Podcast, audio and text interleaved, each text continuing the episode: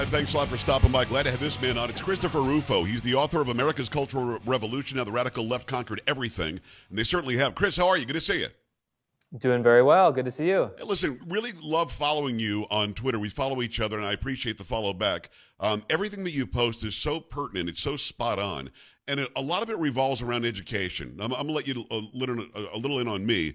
Before I was 10, I cared about the news. I cared about the Constitution. I cared about, about getting the word out and being truthful with information. But I think that I got it wrong. I had a very simplistic view on why the left has control of everything now that I'm in my 50s. And I thought it was because, well, Americans just focus on what Americans focus on. And, well, these people just somehow grab the, uh, the, the energy and they grab the power wherever they could. And we woke up one day and there it was. It was really more concerted than that, wasn't it? They went right after the kids, didn't they? Yeah, that's exactly right. And uh, the story that I tell in America's Cultural Revolution, uh, which debuted this week on Amazon as the number one bestseller, uh, tells the really the secret history of the radical left's long march through the institutions. And it goes from 1968 to that summer of 2020 with George Floyd when people really started to be alert to these problems. Um, but but I, as I describe it, it's not by accident, it's not by coincidence. This is part of a concerted effort. It began in the universities, went into the K through 12 school system, went into the HR bureaucracies under the guise of diversity, equity, and inclusion. And then by 2020, in some ways, it was too late. The institutions had been captured. Uh, they revealed this ideology everywhere. And all of our institutions seemed to suddenly kneel down before BLM, critical race theory, gender ideology, um, and, and related ideas literally kneel down. Uh, uh, you're not just saying that figuratively. You had members of Congress take a knee. You had police take a knee. The FBI took a knee. The military was taking a knee. And they were taking a knee out of complete disdain for the symbol of our freedom and liberty, the symbol of our Constitution, our flag. I mean, uh, that was going on. Plus, they were taking a knee because of some uh, assumed racism that we all have as well. How are they able to do that? You and I didn't take a knee. Men, millions of us didn't take a knee. But those who are allegedly representing this country were all on their knees, begging for forgiveness for something that I didn't think we did. It's, it, it's perhaps an example of one of the greatest uh, instances of emotional and political manipulation in America's history. And that's exactly the question that I answer in the book. I describe this 50 year campaign to lay an intellectual foundation uh, that began with the Black Panther Party and the Black radical movements and Marxist Leninist guerrilla fighters of the 1960s. These ideas then went into, into the academy um, as Black studies departments and university after university after university. And then it informed the Marxist radicals of the Black Lives Matter movement as they took their ideas back out from the universities and back into the streets. Um, they had the narrative, they had the language, they had the ideology, they had the institutions.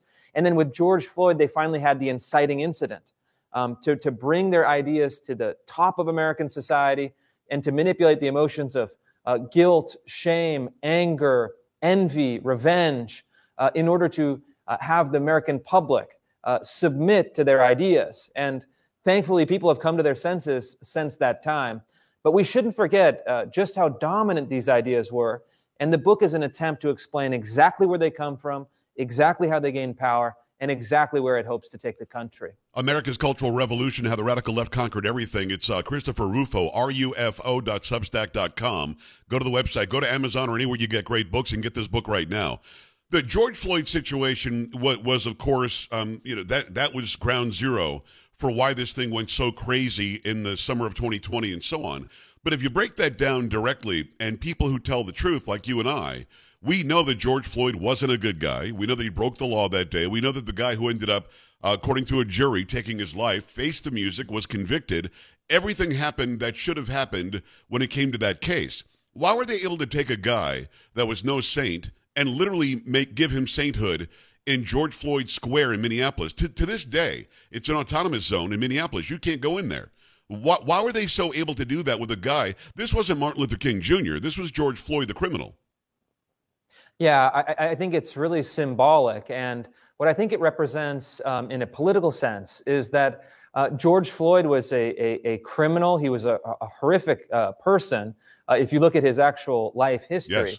Um, but for the left, he was a useful political tool. And the left is willing to forgive or even celebrate any kind of moral transgression as long as it uh, advances their political project. So it is really a cynical symbol that the left has abandoned any pretense at a moral hierarchy. They've, they've reduced it all to the will to power. And George Floyd advances left wing power, and therefore he is a saint to the left.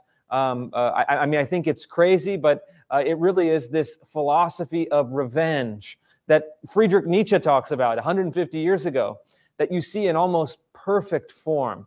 Uh, it, it's really one of the most shocking uh, symbols of our time. It's uh, Christopher Rufo, America's Cultural Revolution. Get this book. Follow him everywhere. His Twitter feed is amazing. Go to rufo.substack.com and follow him there as well. Does Barack Obama, uh, Obama get a lot of the blame or the praise, depending on which side you're on, for a lot of this? Because again, he did that speech in 2004. I'm my brother's keeper, and wow, dynamic and a great speaker. What an orator, and you can really hold a. He's a superstar. Then he gets into office, and basically for eight years just did revenge ideology. Is he the guy that really uh, lit a fire to the or threw gas in the fire? You know, you know, I, I actually think um, probably not. I don't think okay. that he's one of the major contributors to this process. Um, although certainly some of the people around him, at least earlier on his career, were part of this movement. Um, I think Obama took, at, at, the end of the day, a, a kind of careful, cautious, uh, rhetorical style, um, but in a sense that a lot of these ideologies gain steam underneath him, and so he kind of pretended to be above the fray, while a lot of the people at the lower level, the activist level, the intellectual level, were advancing the ideology uh, more towards the fringes. But if you look at it historically, this really takes off um, 2015, 2016, 2017. I think that the left took some of the chaos and anxiety around the ascendance of President Trump and they capitalized on it okay. um, by, by making these narratives mainstream narratives that were pounded into the public's head over and over and over. And that, you know, four or five year period, they established the predicate or the, the, the kind of necessary preconditions for something like George Floyd to happen and then turn into a national um, uh, crisis. Um, and so, uh, as I trace it, um, Obama is kind of a minor figure in this story. And that's, that's in some ways the story of his presidency. I mean, you know, what, what did he really do in eight Lost the audio on the interview for some reason. Not really sure why that happens every once in a while, but uh, important interview for sure. I'm going to see if I can pick it back up. I'm not sure, to be honest with you, but it's a very important interview, and I want to give make sure that I get back to it. So let's give that a shot and see if, in fact, that'll that'll take us back. What Christopher Rufo is saying is vital for everybody to know. Looks like it's not going to work. That's okay. We can always just talk it out. Uh, what he has to say is going to be completely up on Rumble later on tonight. We'll put it up on Rumble. I try to get these interviews up there at about uh, 11 o'clock, 12 o'clock Eastern time. But very, very important interview, and he really does break down exactly what's going on. When it comes to um, the bottom line is the left owns everything big tech, big media, big education, that's big academia, big Hollywood, big sports and you wonder why. And he gets in depth into exactly why that is. Going to grab a, a, a, break here. We're going to come back and try to play you a little bit more of that interview when we come back on the Joe Pag Show. Stay right here. This is the Joe Pag Show.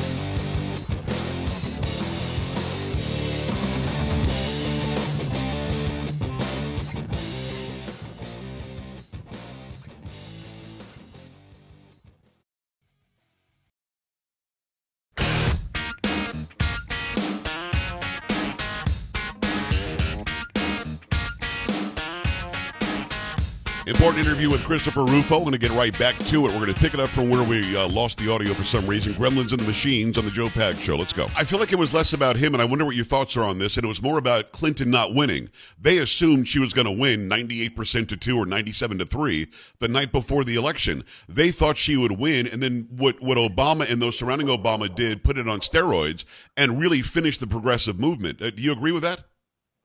Yeah, I mean, I, even I was shocked uh, that that election night. Right. I think everyone remembers where they were, um, and and certainly they felt that they were robbed. They felt that Hillary was entitled to the presidency. I mean, imagine that. No one's entitled to the presidency. Um, but I, I think that what they had to do in their own minds to justify their feelings was to discredit, delegitimize, impeach, remove, and now prosecute uh, the president of the United States, now obviously former president of the United States. Yeah in order to justify their feelings that he was illegitimate. And so, obviously, uh, all, all, of these campaigns are have been deeply destructive. Most of them have based, been based on total fabrications. Um, but you see that they pursue their political goals relentlessly. And that's something that we should remember. Uh, this isn't an enemy that plays by any kind of uh, fair rules. When, when, when the kind of left wing activist apparatus aligned with state institutions decides to ruin your life, um, they're going to go after you by whatever means necessary. Politicians are going to do what politicians do. By the way, it's Christopher Rufo, rufo.substack.com. R-U-F-O is his, uh, is his name. Uh, America's Cultural Revolution. Get this book. It's it, uh, doing very, very well on Amazon and elsewhere. How did they infiltrate? Again, politicians do what politicians do. How did they infiltrate sports? I never thought of sports as political, maybe save for a fist up in the air in 1968. How did they infiltrate uh, music? Yeah, okay, you've got a music and anti-war song here and there, but generally speaking, it was just entertainment. How did they infiltrate academia to the point where it's 12 to 1 liberal to conservative professors? How are they so successful in those non-political, generally speaking, historically non-political realms? You know, I, I think a large point, uh, a large part of the reason that they're able to be successful is that um, you know they just care more they fight harder they're more diligent they're more dogged they pursue their goals uh, relentlessly and whereas many conservatives who have a, a more libertarian laissez-faire approach to governance um, have created the space to allow this conquest to occur but on those specific examples that seem kind of strange like sports or music yeah. or entertainment even country music the answer is more complex. The answer, I think, is a really a two part thing. One, internally in HR departments, civil rights compliance departments, uh, marketing departments, you have a lot of younger people that have, they bring their own political ideology to the workplace. And then you have older executives uh, that, that defer or really abdicate uh, their moral responsibilities to those younger, more activist employees. And they're terrified that the New York Times and MSNBC and the other members of the left wing press will come after them, will slander them, will call them racist, will say they're not doing enough. And so the system of incentives that's around them, internally as well as externally, pushes them further and further to the left. They don't pay a price. Up until recently, they have not paid a price by signaling their, their compliance with the left. And so, fortunately, that's changing. Um, Bud Light, Target, Disney, the right is starting to learn how to use political power to persuade right. uh, CEOs to not just buckle to the left. Um, but we have to do a lot more work on that front in order to get these CEOs to say, you know, there's a risk on both sides now, so let's be quite careful. As we're speaking, um, uh, have they jumped the shark? And I'll give you a couple of examples that, that make me ask you that. RFK Jr., a Democrat, the son of RFK, for God's sakes, the, the, the nephew of JFK, is in front of Congress today in an anti censorship hearing, and he's being acu- accused of hate speech. And if you say the words hate speech, you can now censor people. Wasserman Schultz and others literally tried to shut him up today in a hearing that was about censorship. And then you've got Jason Aldean with this not in a small town or try that in a small town or something, whatever the name of the song is, where there's not one mention of race in the song and the video shows all sorts of races acting stupidly, yet they're being he's being called racist, which of course he isn't.